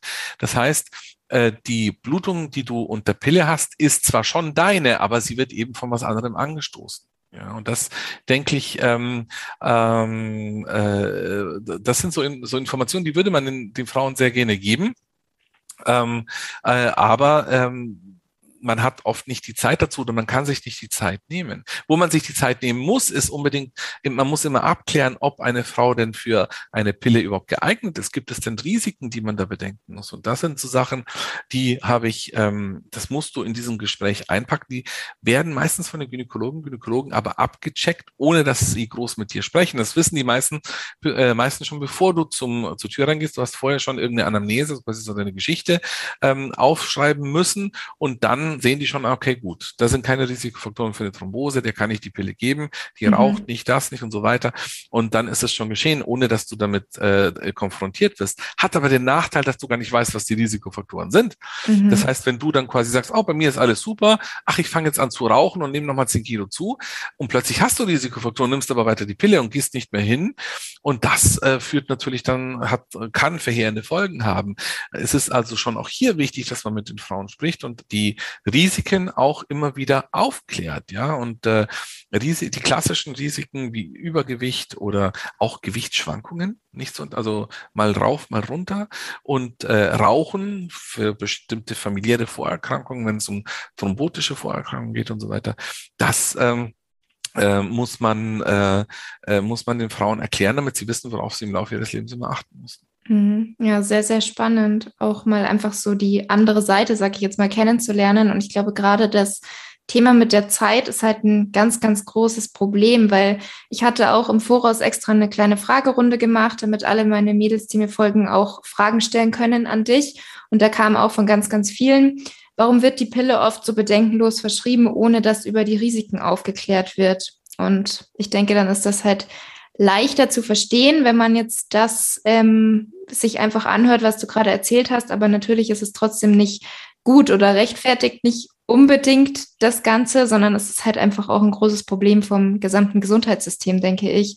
Ich glaube sogar noch mehr gesellschaftlich, Laura. Gesellschaftlich. Mhm. Also es ist ein gesellschaftliches Thema, weil es ist ja auch so, dass die Gesellschaft das Thema Verhütung in keinster Weise als wichtig anscheinend ansieht. Schaut dir doch mal die Werbung an. Wie viel Werbung über Verhütungsmittel siehst du? Also mhm. Also ich sehe praktisch keine. Also ich sehe äh, Werbung zum Thema von mir aus über Kondome oder über irgendwelche äh, Sextoys oder sowas in der Art. Im besten Fall noch über irgendwelche ähm, Fertilität, also quasi zum Schwangerwerden, nicht? Also was man dafür tun kann oder was man dazu lassen sollte. Aber im Prinzip, wenn es darum geht, Verhütung anzusprechen, also ich sehe da, also im deutschen, ähm, in der deutschen Werbelandschaft, also soweit ich das mhm. gescreent habe, eigentlich nichts. Ja. Und das zeigt, welche Bedeutung Verhütung in der Gesellschaft hat hier. Ja, das stimmt. Da sehe ich ehrlich gesagt auch nichts. Ähm, dann letzte Frage zum Thema Pille. Wenn man jetzt sagt, ich möchte die Pille absetzen, gibt es da gewisse Dinge, die man beachten sollte oder wie man auch den Körper da im Voraus unterstützen kann? Und gibt es einen bestimmten Zeitpunkt, wann man die Pille dann absetzen soll? Oder kann ich auch sagen, von heute auf morgen, ich höre auf, ich breche einfach die Packung ab, die ich gerade noch nehme? Also grundsätzlich würde ich sagen, wenn du jetzt ein Problem, ein Problem hast, dir tut dein Bein weh, du kriegst massive Kopfschmerzen, äh, du bist kurzatmig oder so etwas, da musst du auf der Stelle aufhören und natürlich mhm. sofort zum Arzt gehen. Ähm, das heißt also, wenn du jetzt einen, die, einen sofort eintretenden Grund siehst, ähm, äh, dich mit dem Thema Pille absetzen zu befassen, dann solltest du das auch sofort tun und nicht erst noch mal eine Woche weiternehmen. Ähm, das ist also eine Situation, äh, wo man quasi sofort aufhören sollte. Wenn man jetzt sagt, ich will es planen, weil ich ähm, gerne von der Pille weg möchte und so weiter, sollte man sich, äh, finde ich, je nach Lebensabschnitt darüber Gedanken machen, wie soll denn das mit der Verhütung oder besser gesagt mit der Familienplanung weitergehen? Will ich aufhören, weil ich dann Kinder kriegen will oder will ich aufhören, weil ich aktuell keinen Geschlechtsverkehr habe? Will ich aufhören, weil ich ein anderes Verhütungsmittel haben möchte. Und dann sollte man, finde ich, schon sich den Luxus gönnen, vielleicht erst dann aufzuhören, wenn man dieses Folgeverhütungsmittel sich ausgesucht hat. Am besten ähm, informiert man sich selber und geht dann äh, nochmal zum Arzt. An der Stelle übrigens eine, eine, eine Seite mal empfohlen, die finde ich ziemlich cool. Äh, die heißt verhütungscheck.de. Mhm. Verhütung mit UE geschrieben an dieser Stelle, verhütungscheck.de. Ähm, auf dieser Seite äh, tummeln sich sechs Fragen Fragen. Diese sechs Fragen münden aus einer ganz groß angelegten bundesweiten Studie mit sehr, sehr vielen Frauen.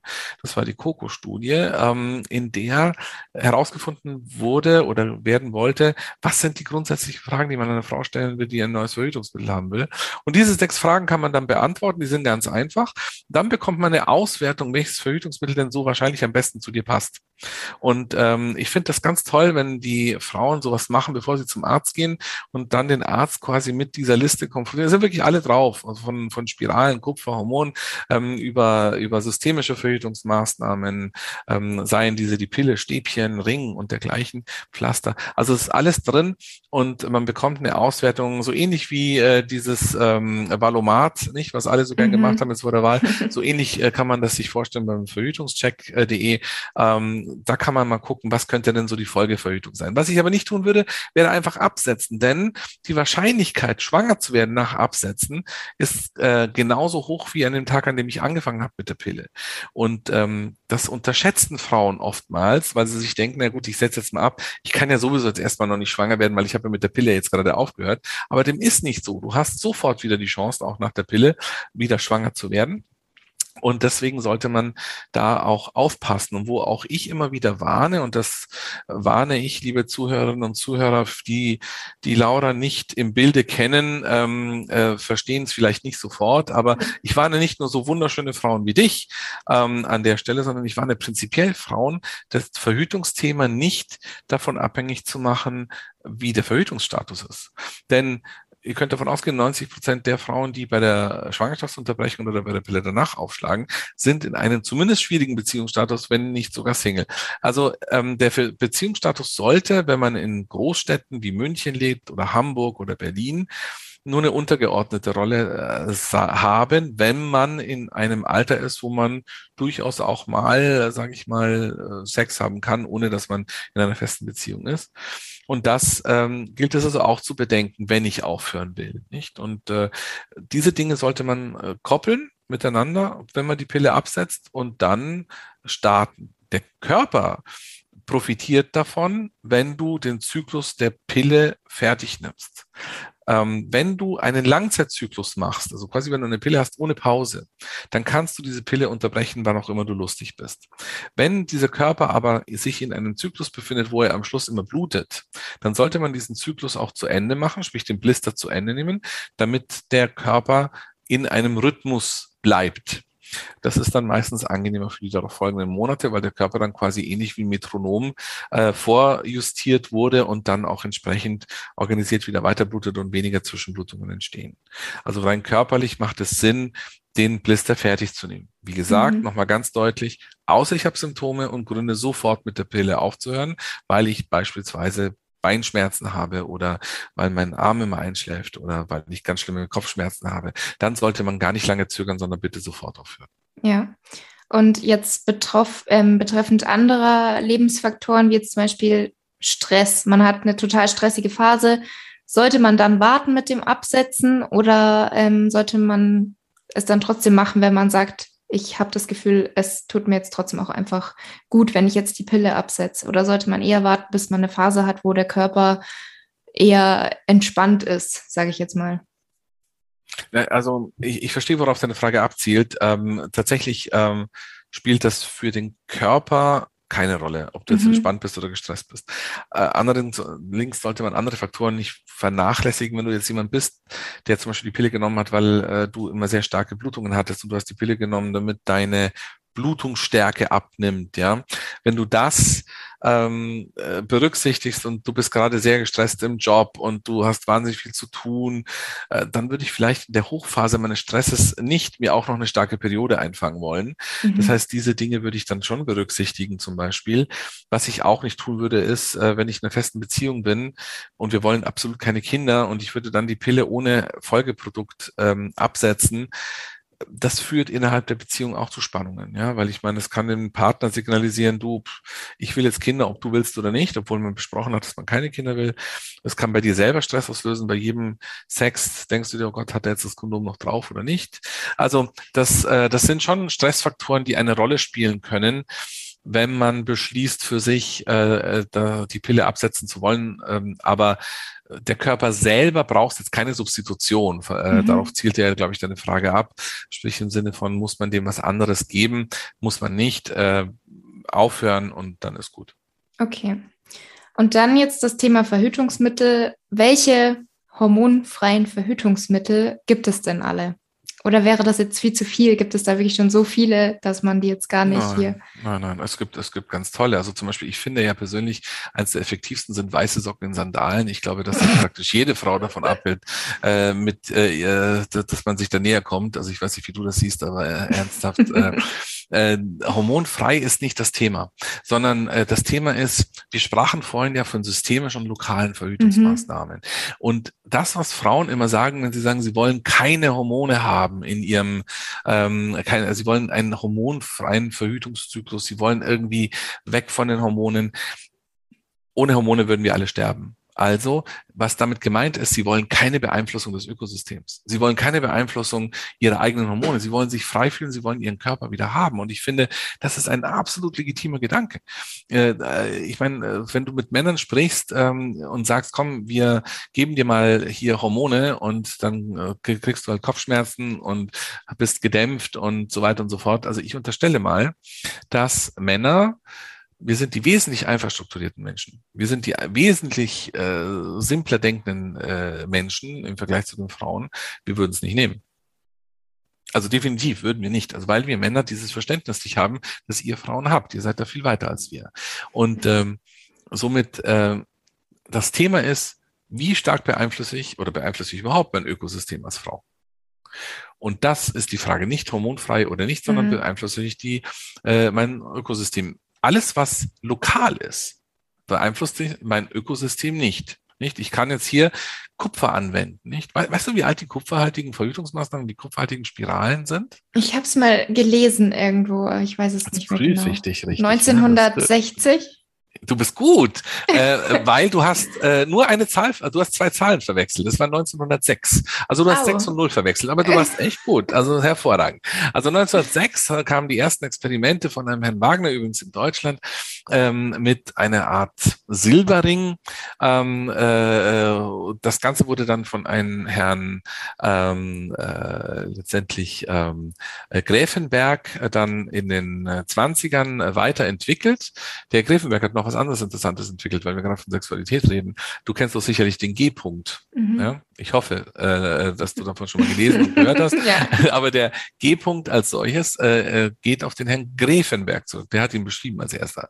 Und der hat eben auch ähm, diesen Silberring, diesen Gräfenbergring, der übrigens heute noch in Asien teilweise in, in Einsatz ist, ähm, entwickelt. Also die gibt es schon sehr, sehr lange, diese Kupfer-Silberhaltigen Verhütungsmaßnahmen und ähm, auch sehr effektiv. Also man schätzt so um die 150 Millionen gelegter kupferhaltigen Verhütungsmaßnahmen seit damals bis heute sind im Einsatz gewesen oder sind es noch. Und äh, wie funktioniert Kupfer? Kupfer baut in der Gebärmutter eine Kupferwolke auf. Und diese unterschiedlichen kupferhaltigen Verfahren unterscheiden sich darin, auf welcher Höhe der Gebärmutter diese kupferhaltigen Wolken aufgebaut werden. Nehme ich jetzt beispielsweise eine klassische Kupfer-T-Spirale. Die sehen aus wie Ts. Dieses T hängt aber relativ tief. Also hängt dieses Kupfer, diese Kupferwolke auch relativ tief, greift sehr gut die Spermien ab, das ist wunderbar. Aber diese Kupferwolke soll noch was anderes abgreifen, nämlich die Eizelle, die von oben runterkommt, die soll sich nicht einnisten können. Und dieser Doppeleffekt nach unten und nach oben erklärt, dass diese Positionierung so wichtig ist. Und bei der T-Spirale sind wir zu weit unten für die Eizelle, die von oben runterkommt. Deswegen haben wir hier eine Sicherheitsstufe, die ist etwas schlechter als zum Beispiel die äh, systemische Variante, die Pille zum Beispiel. Die Pille hat eine Sicherheitsstufe, mal um das mal einzuführen, von etwa ein Prozent. Also von 100 Frauen, die ein Jahr lang die Pille benutzen, wird eine schwanger. Ein Prozent pro Jahr, statistisch. Bei der Kupferspirale, T-Spirale, wie schon erwähnt, die so ein bisschen tiefer liegt, sind wir etwa bei zwei bis drei Prozent, mal grob. Okay? So, wenn wir dann ein weiteres kupferhaltiges Verfahren ein, äh, besprechen wollen, das ist zum Beispiel der Kupferball. Kupferball ist ein, ist ein Kupferperlenball, da sind 16 ähm, kleine Kupferperlen drauf und diese Kupferperlen werden in der Gebärmutter wenn wir so wollen, genau eine Etage höher als diese T-Spirale positioniert.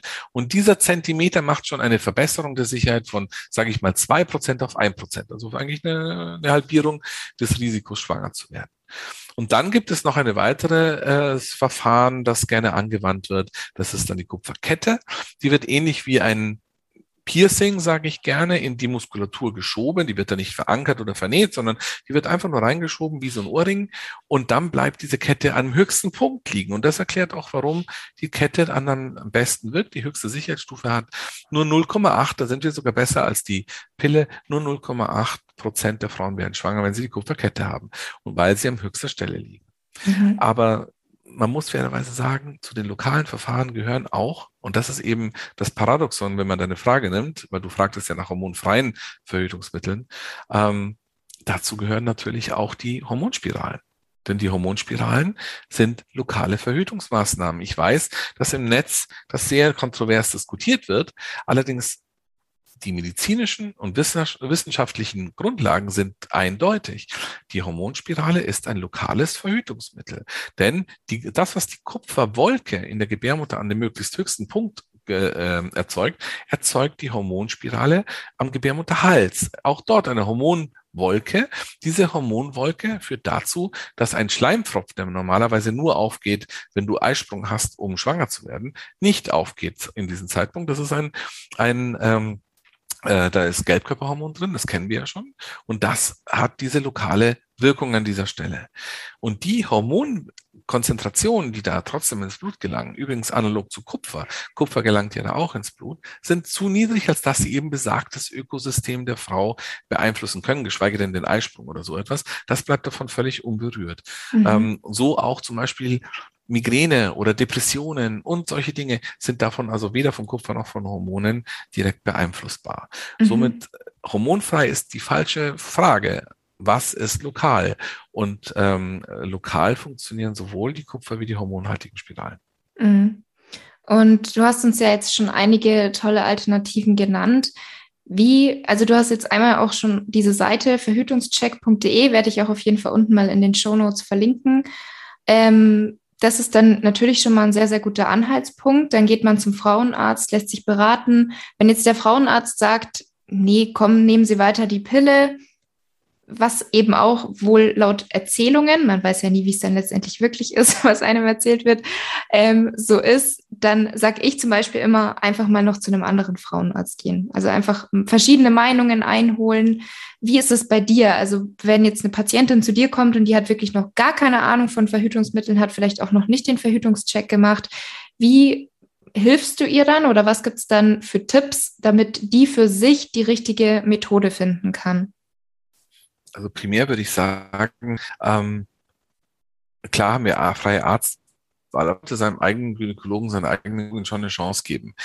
Äh, wie vorhin schon gesagt, die sind selber wirklich, wirklich ausgebildet damals.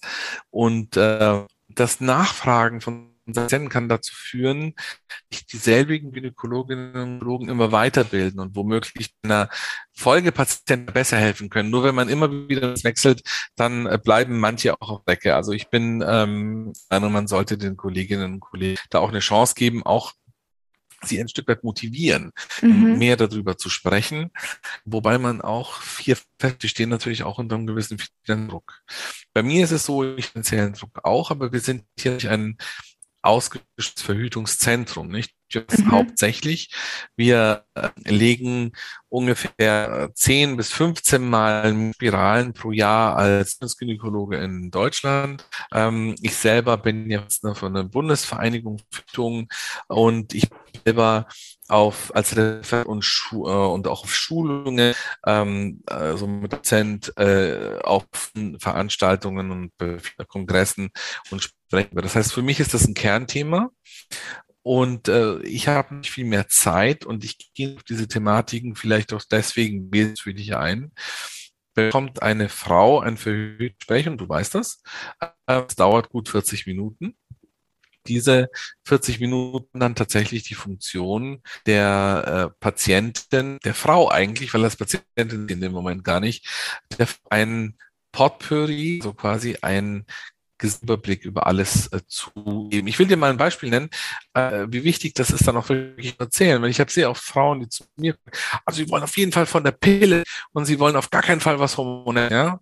Und denen erzählen trotzdem, dass es verschiedene Arten von Pillen gibt. Auch wenn sie das nicht hören wollen, sagen dazu.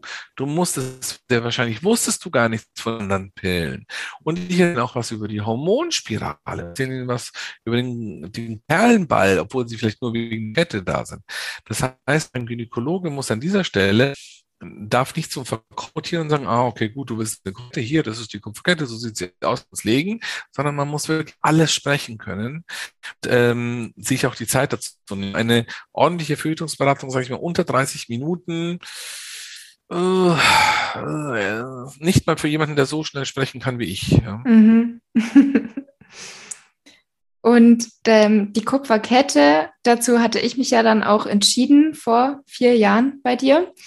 Ähm, da ist es ja so, dass viele Ärzte und Ärztinnen das nicht machen. Du hattest mir das damals auch so erklärt, dass es da eine extra Schulung für braucht, also dass die gar nicht jeder Frauenarzt einfach so einsetzen kann, wenn eine Patientin kommt und sagt, die hätte ich gerne, sondern dass man da eine extra Weiterbildung für machen kann.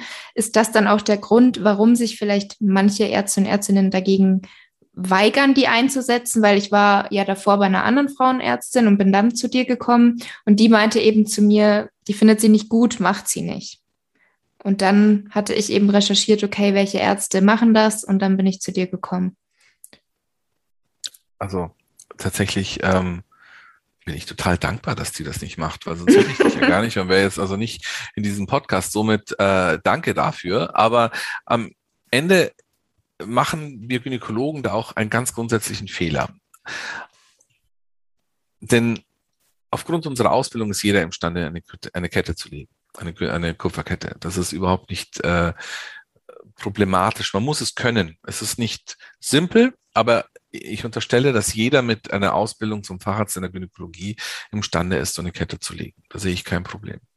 Der Fehler, der an der Stelle besteht, und das entsteht auch ein bisschen aus dieses, zieht sich wie ein roter Faden, diese gesellschaftliche Bevormundung der Frau.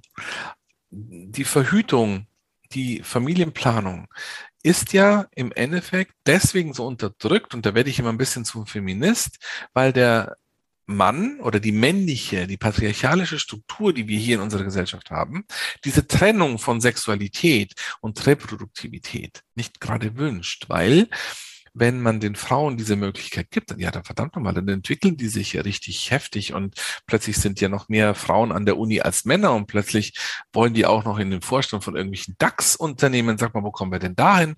Also das ist ja eine ganz grausame Entwicklung, die da genommen wird. Also sollten wir das mit der Verhütung nicht so wichtig nehmen. Ja? Das zeigt sich dann eben in der gesellschaftlichen Bezahlung, auch über die Krankenkassen. Das zeigt sich über die äh, Informationskultur, die so in Deutschland und der Welt besteht. Warum? Weil das Teil des patriarchalischen Systems ist, Druck auf die Frau auszuüben, indem man sie schwängert. Jetzt mal ganz platt gesprochen. Ne? Das ist mhm. natürlich jetzt sind ein paar Punkte ausgelassen, aber im Prinzip ist das ein Druck, der auf dir lastet. Weil wenn du natürlich nicht ordentlich verhüten kannst ähm, und trotzdem Frau sein willst und entsprechend auch Geschlechtsverkehr haben willst, so wie ein Mann ja auch Geschlechtsverkehr haben möchte, nur der Mann kann 15 Mal am Tag Geschlechtsverkehr haben, äh, zumindest die Männer in deinem Alter, und, ähm, und dann können diese ähm, immer noch Karriere machen. Hingegen, wenn du am Tag 15 Mal Geschlechtsverkehr hast, ist die Wahrscheinlichkeit extrem hoch, wenn du nicht verhütest, dass du das Jahr ähm, ohne dicken Bauch nicht beendest. Und das ähm, ist das grundsätzliche Problem, das sich dann auch darin widerspiegelt, wenn eine Kollegin von mir sagt, sie findet das nicht gut. Denn sie hat es gar nicht gut zu finden, weil die Kette geht ja auch gar nicht sie was an, sondern mhm. nur dich. Es geht ja um deine Verhütung, es geht um deine Familienplanung, es geht um deinen Lebensabschnitt. Es steht uns also gar nicht zu, zu sagen, das finde ich nicht gut.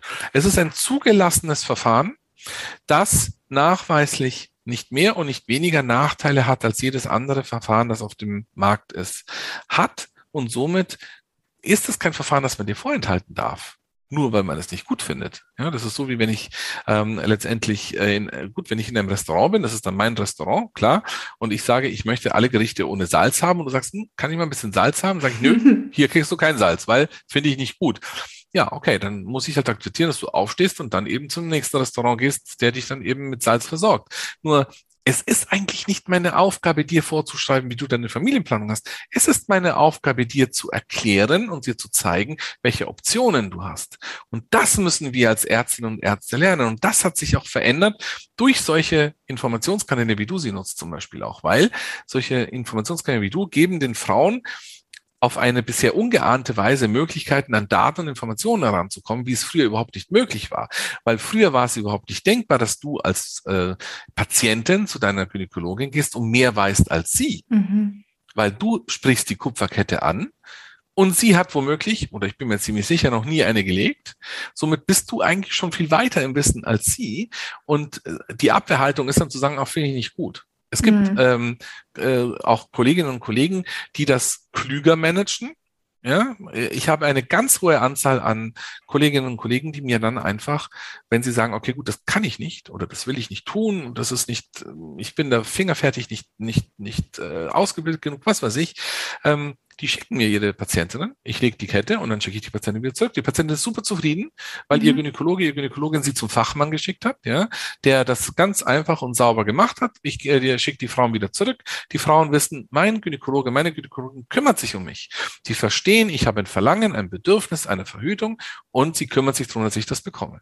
Mhm. Und darum geht es. Wir als Gynäkologen sind eure Berater und wir müssen euch unterstützen und begleiten. Und eure Ansprüche an die Verhütung verändern sich von Tag zu Tag. Warum? Weil sich euer Leben auch so schnell verändert. Ich meine, ihr seid Studentinnen, ihr seid Praktikantinnen, ihr seid Referendarinnen, ihr seid plötzlich Richterinnen, dann seid ihr plötzlich Mütter, dann seid ihr wieder Liebhaberinnen und am Schluss seid ihr irgend, äh, seid ihr Polizistinnen und, und Soldatinnen und permanent ändert sich euer Leben. Und auf jeden Lebensabschnitt kommt eine neue Herausforderung auf eure Verhütung zu. Und da müssen wir darauf reagieren und nicht uns hinsetzen und sagen, oh nö, das mag ich nicht, das finde ich ganz doof, nimm die Pille weiter, das mhm. ist dann mhm. schon okay. Das ist eine Sache, die nicht okay ist. Ja, das stimmt. Sehr, sehr schön erklärt. Vielen Dank. Ähm, dann hätte ich jetzt tatsächlich nur noch zwei abschließende Fragen. Einmal hatten wir, also hattest du schon vorher ganz kurz angesprochen, gibt es ja auch die Verhütung durch Beobachten, natürliche Verhütung oder eben auch durch Temperaturmessen, was auch einige Mädels machen. Was sagst du dazu? Also wenn jetzt jemand wirklich exakt seinen Zyklus immer ähm, mitschreibt, wie so ein Tagebuch, ähm, da auch täglich die Temperatur misst und quasi so herausfindet, wann bin ich überhaupt fruchtbar, wann geht's, wann geht's nicht. Was sagst du zu solcher, also zu dieser Methode? Die Methode ist übrigens, weil du vorhin gefragt hast, wer findet es gut, wer findet es schlecht, die einzige Methode, die von der Kirche bis heute akzeptiert ist. Also, das, das ist tatsächlich so. Also das heißt, die findet die Kirche wiederum toll. Mhm. Ähm, zugelassen zur Verhütung sind sie nicht. Das heißt, die sind zugelassen, um Kinder zu bekommen. Das heißt, ich versuche herauszufinden, wann sind meine fruchtbaren Tage, wann ist mein Eisprung und an diesen vermeintlich fünf bis sechs Tagen im Zyklus habe ich dann keinen Sex. Mhm. Es ist auch ein Trugschluss, dass Frauen versuchen, zwei Sachen zu kombinieren, Beispiel Kondome und beobachten. Ja? Also Temperatur messen und so weiter, weil das, wenn du das eine gut machst, sprich äh, Temperatur messen, beobachten, Zyklusmonitoring etc., dann hast du eigentlich eine höhere Sicherheit wie das Kondom. Das heißt, schütze ich mich dann an den Tagen, wo ich eigentlich Eisprung habe durchs Kondom, dann habe ich vermeintlich eigentlich eine viel schlechtere Sicherheit, wie wenn ich das eigentlich an dem, also eigentlich dürfte ich an diesen Tagen gar keinen Sex haben. Aber das nur so am Rande. Die Problematik an der ganzen Geschichte ist gut vergleichbar mit der Wettervorhersage. Die Wettervorhersage basiert darauf, dass ich Daten nehme aus der Vergangenheit, die mit den Daten nehme, die ich zur Verfügung habe, zum Beispiel aus dem jetzigen, aus dem heutigen Tag oder aus dem heutigen Monat und versuche daraus eine Vorhersage für den nächsten Monat zu generieren. Und genau das macht man bei der NFP zum Beispiel, mhm. bei der natürlichen Familienplanung. Weil ich dann versuche, diese fünf bis sechs Tage, die fruchtbaren Tage zu entdecken damit ich dann Sex haben kann, um Kinder zu bekommen. Das ist das Ziel. Jetzt hat ein normaler Zyklus eine Spannbreite von 25 bis 35 Tagen. Das ist also ein Wechsel von bis zu 10 Tage, ohne dass es da, da irgendeinen pathologischen Stress oder sonstigen Moment geben muss. Das ist ganz natürlich. Das ist so wie äh, die Welle am Meer. Die kann mal einen Zentimeter höher oder niedriger sein. Deswegen hast du keinen Tsunami. Das ist einfach ganz normal. Und die ähm, tatsächlich die Situation mit dem, ähm, äh, mit dem, äh, mit dem Vorhersagen äh, ist genau da, äh, da ist genau äh, die Krux, weil es kann zu einer Verschiebung von, lass es mal, sieben Tagen kommen. Es ist ja normalerweise der Eisprung mitten im Zyklus. Lass mich das mal an einem Beispiel erklären. Wir haben 28 Tage Zyklus als Beispiel. Also wäre der Eisprung nach dieser Rechnung etwa um Tag 14. Also müssten wir ähm, drei Tage vorher, drei Tage nachher äh, mehr oder minder hier eine Verhütungssicherheit erzeugen. Ähm, zwei Tage vorher, vier Tage nachher. So in etwa muss man das rechnen. So, weil das die fruchtbaren Tage sind. Wenn sich jetzt aber mein Zyklus im nächsten, im, im nächsten Monat aus mir nicht herauszufindenden Gründen, weil auch, wie gesagt, mit nichts äh, ausgelöst, ähm, wie Stress oder dergleichen, um sechs bis acht Tage verlängert, was völlig normal wäre, dann sind meine fruchtbaren Tage plötzlich viel später. Das heißt, ich verhüte zu einem Zeitpunkt, wo ich noch gar keinen Eisprung habe und fange dann mit womöglicherweise ungeschütztem Verkehr, wo ich denke, dass alles gut ist. Mhm. Ähm, und das ist, äh, das macht die Sache sehr schwierig, denn wenn ich NFP betreibe und das zehn Monate betreibe und dann schwanger bin, dann werde ich sagen, das war hoch erfolgreich. Ähm, wenn ich NFP betreibe und nach zehn Monaten ungewollt schwanger werde, dann werde ich sagen, das war eine Katastrophe. Deswegen, das ist einfach sehr, sehr schwierig. Es setzt sehr genaue ja. ähm, Zyklen voraus, ein sehr stabiles Leben. Das heißt, für jemanden, der im Nachtdienst arbeitet oder durch die Zeitzonen fliegt oder auf wilden Studentenpartys unterwegs ist, äh, dem kann, das, kann man das überhaupt nicht empfehlen. Mhm. Und ähm, wie gesagt, es hat, was die Sicherheit anbelangt, auch wenn einem vorgegaukelt wird, dass man da sehr hohe Sicherheitsniveaus erreichen kann, das kann man auch. Aber man nur, wenn man voraussetzt, dass es immer gleich läuft. Mhm. Und ich weiß nicht, wie es bei euch ist, aber bei mir läuft das Leben ganz selten immer gleich ab. Ja, ist wahrscheinlich bei der Mehrheit so, dass immer irgendwelche Phasen dazwischen kommen. Sei es jetzt, was du gesagt hast, man ist Schichtarbeiter oder generell einfach ein bisschen stressigere Phasen, egal ob privat oder beruflich. Das stimmt. Gestaltet sich dann wahrscheinlich eher schwieriger.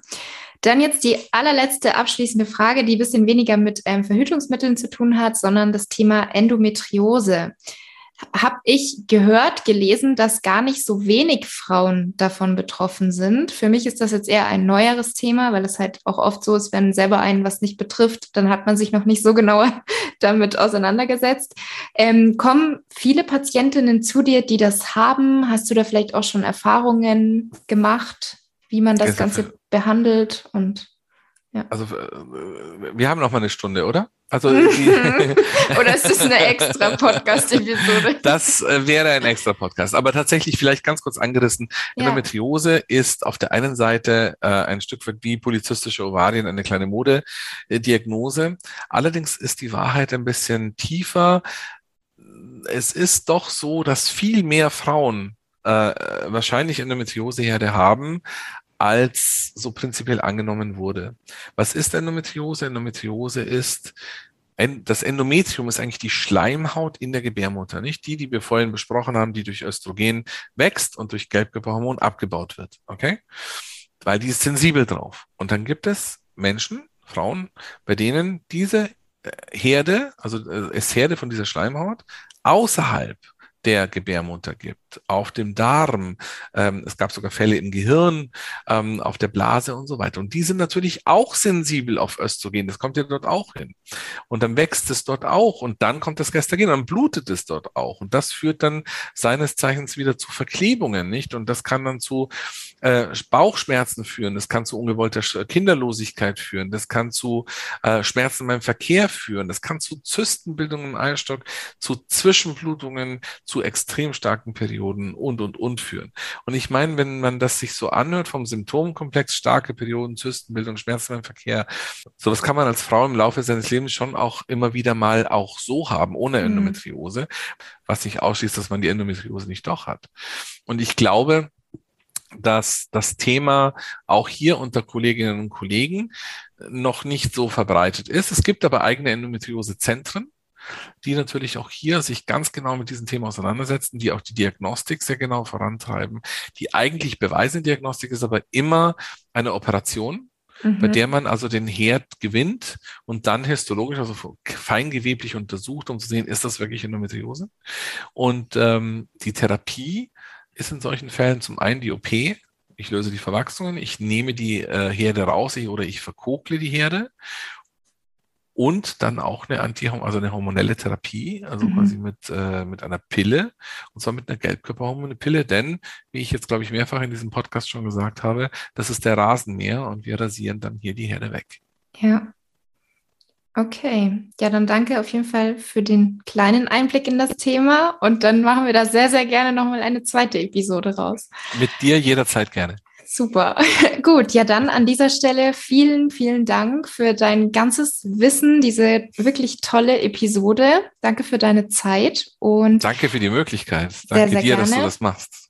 Ich würde sagen, abschließend, sag uns gerne noch, wo man dich finden kann. Vielleicht auch eine Website oder vielleicht hast du auch einen Social Media Account, was auch immer. Dann setze ich das auch sehr, sehr gerne noch unten in die Show Notes, damit man dich finden kann.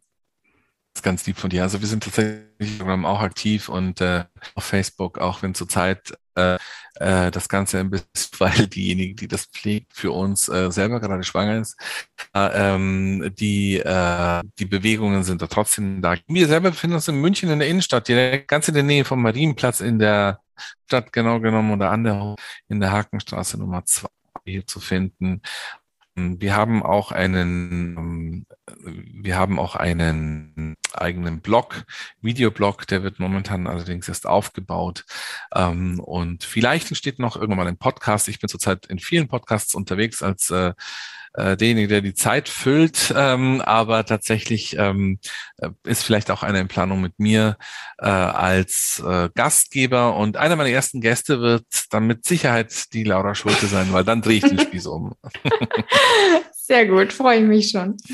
Okay, ja, dann vielen, vielen Dank. Dir noch einen schönen Tag und ja, wie gesagt, danke für die Zeit. Liebe Laura, dir und allen anderen herzlichen Dank fürs Zuhören.